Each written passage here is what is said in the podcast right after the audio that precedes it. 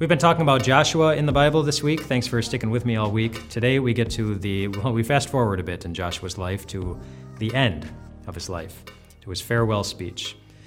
We, um, a couple, uh, well, a number of years have passed since since we spoke yesterday, um, and what happens in that in those many many years is that they conquer a few. Israel conquers a few more enemies on the way to the promised land, and then once their enemies have all been conquered, they have all of this promised land in front of them, and Joshua divides it up according to tribe, according to family, according to clan, and just lets everyone know this is this is the great land that you're going to be living in, and he assigns all these designations. But then they get to the end of that, and they had peace from all of their enemies. There were no more enemies to conquer. And Joshua, well, it's time for him to go the way of Moses. So, just like Moses' time of leadership in for over Israel came to an end, Joshua's time was coming to an end too. But before he left, he gave a speech, and there are a couple things I want to highlight about his speech.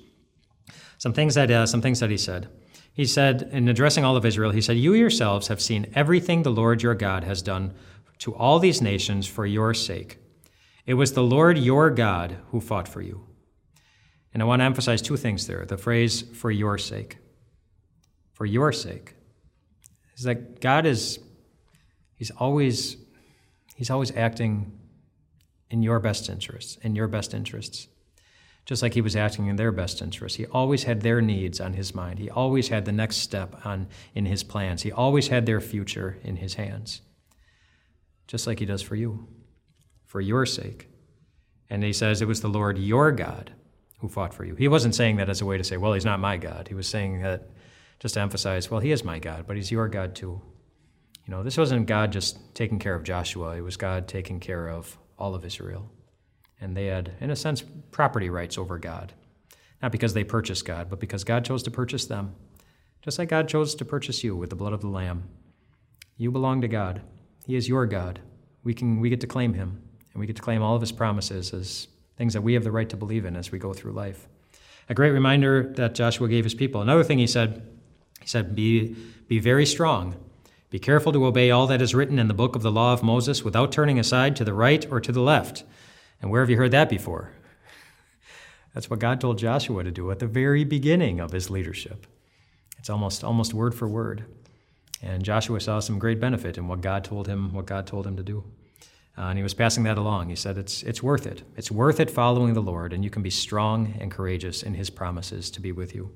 And then he also said, He said, You know with all your heart and soul that not one of all the good promises the Lord your God gave you has failed. Every promise has been fulfilled, not one has failed. And they were able to look back and say, You know what? God promised this, and he fulfilled that. God said this, and it happened. And remember at Jericho, God said that, and we didn't think it would happen, but it did.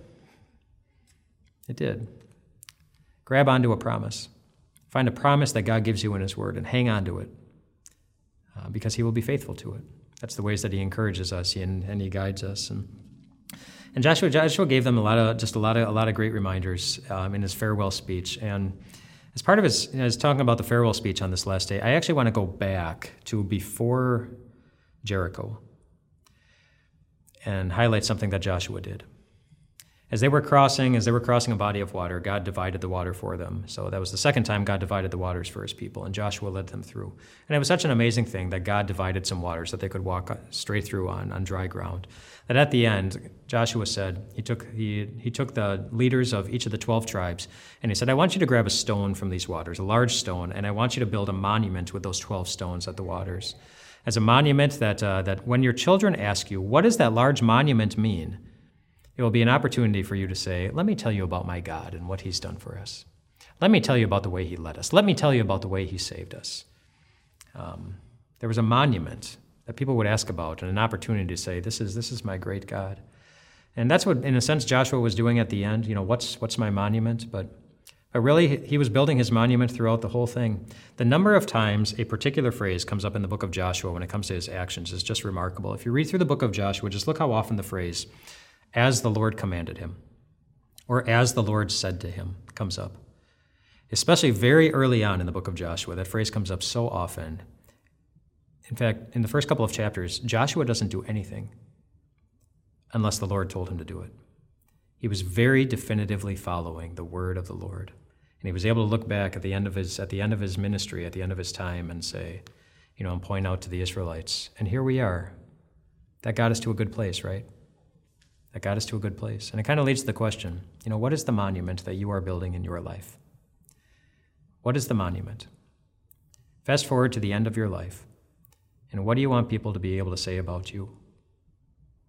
Maybe you want people to be able to say, well, I, that I was strong and I was courageous and I accomplished a lot of things, but Joshua had something better to point them to.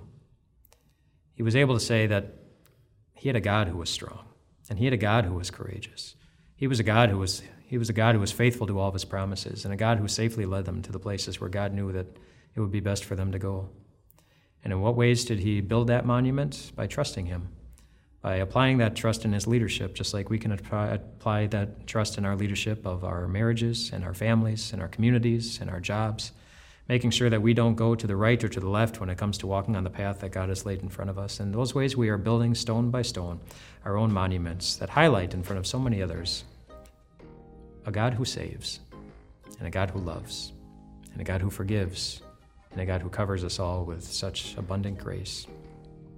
Let Joshua's life be an encouragement to build that kind of monument.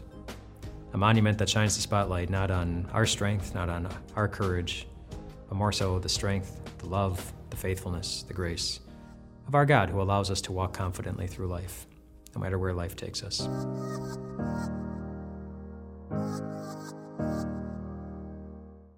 Hey, friends, you may or may not know that Time of Grace Ministries is 100% donor supported. You know what that means? We wouldn't be here without you at all. Thank you. We're so grateful for the ways that you allow us to encourage others with the Word of God, and if God would move you in your heart to be able to, or to do that again, we'd, uh, we'd be so grateful. Click on the link below, and you'll find more opportunities to support the ministry. Hey everyone, Pastor Mike here with Time of Grace. Thank you so much for checking out our podcast, and we'd love for this podcast to be a blessing to you in the days to come.